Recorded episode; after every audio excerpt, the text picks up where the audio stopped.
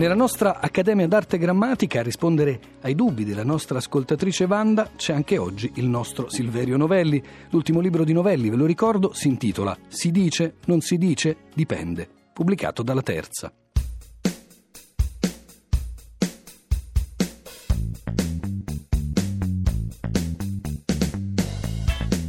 Ciao a tutti, sono Wanda, eh, abito in provincia di Brescia. Mi piace interessarmi della lingua italiana perché sono una lettrice mm, compulsiva e divoratrice.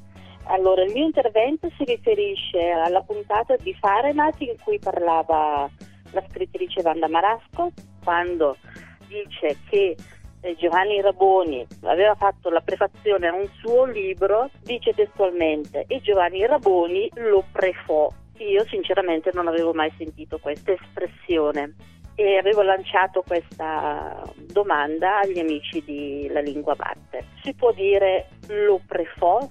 Wanda, eh, devo dire che i verbi come prefare, di cui tu Wanda ci hai parlato e chiesto, dovrebbero seguire la coniugazione del verbo semplice da cui derivano, fare.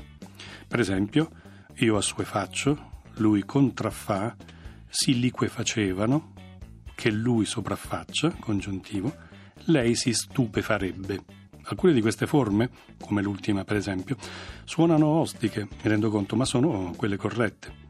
Dunque l'invito è a controllare sempre in grammatica e dizionari quando siamo incerti. Però ci complicano la vita i composti disfare e soddisfare, che adesso sto citando dal sito dell'Accademia della Crusca, hanno sviluppato alcune forme autonome per il presente indicativo e congiuntivo, per il futuro e per il condizionale. Ed ecco per questo che parallelamente alle forme regolari sono ammesse anche forme come io disfo e soddisfo, tu disfi e soddisfi, eccetera, coniugando. Il consiglio anche qui è sempre di dare una ripassata veloce e controlli nei dizionari.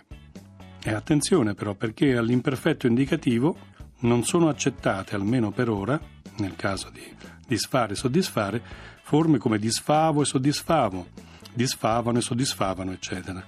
E nemmeno vanno bene al passato remoto lei o lui disfò o soddisfò, loro disfarono o soddisfarono. In questi casi, insomma, disfare e soddisfare stanno in compagnia di tutti gli altri verbi composti con fare.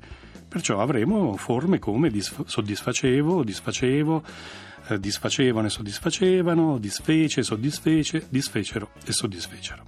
E finalmente arriviamo al prefare, di uso colto questo verbo prefare, no? è uno dei tanti composti di fare per i quali nella coniugazione però non è ammessa alcuna forma parallela.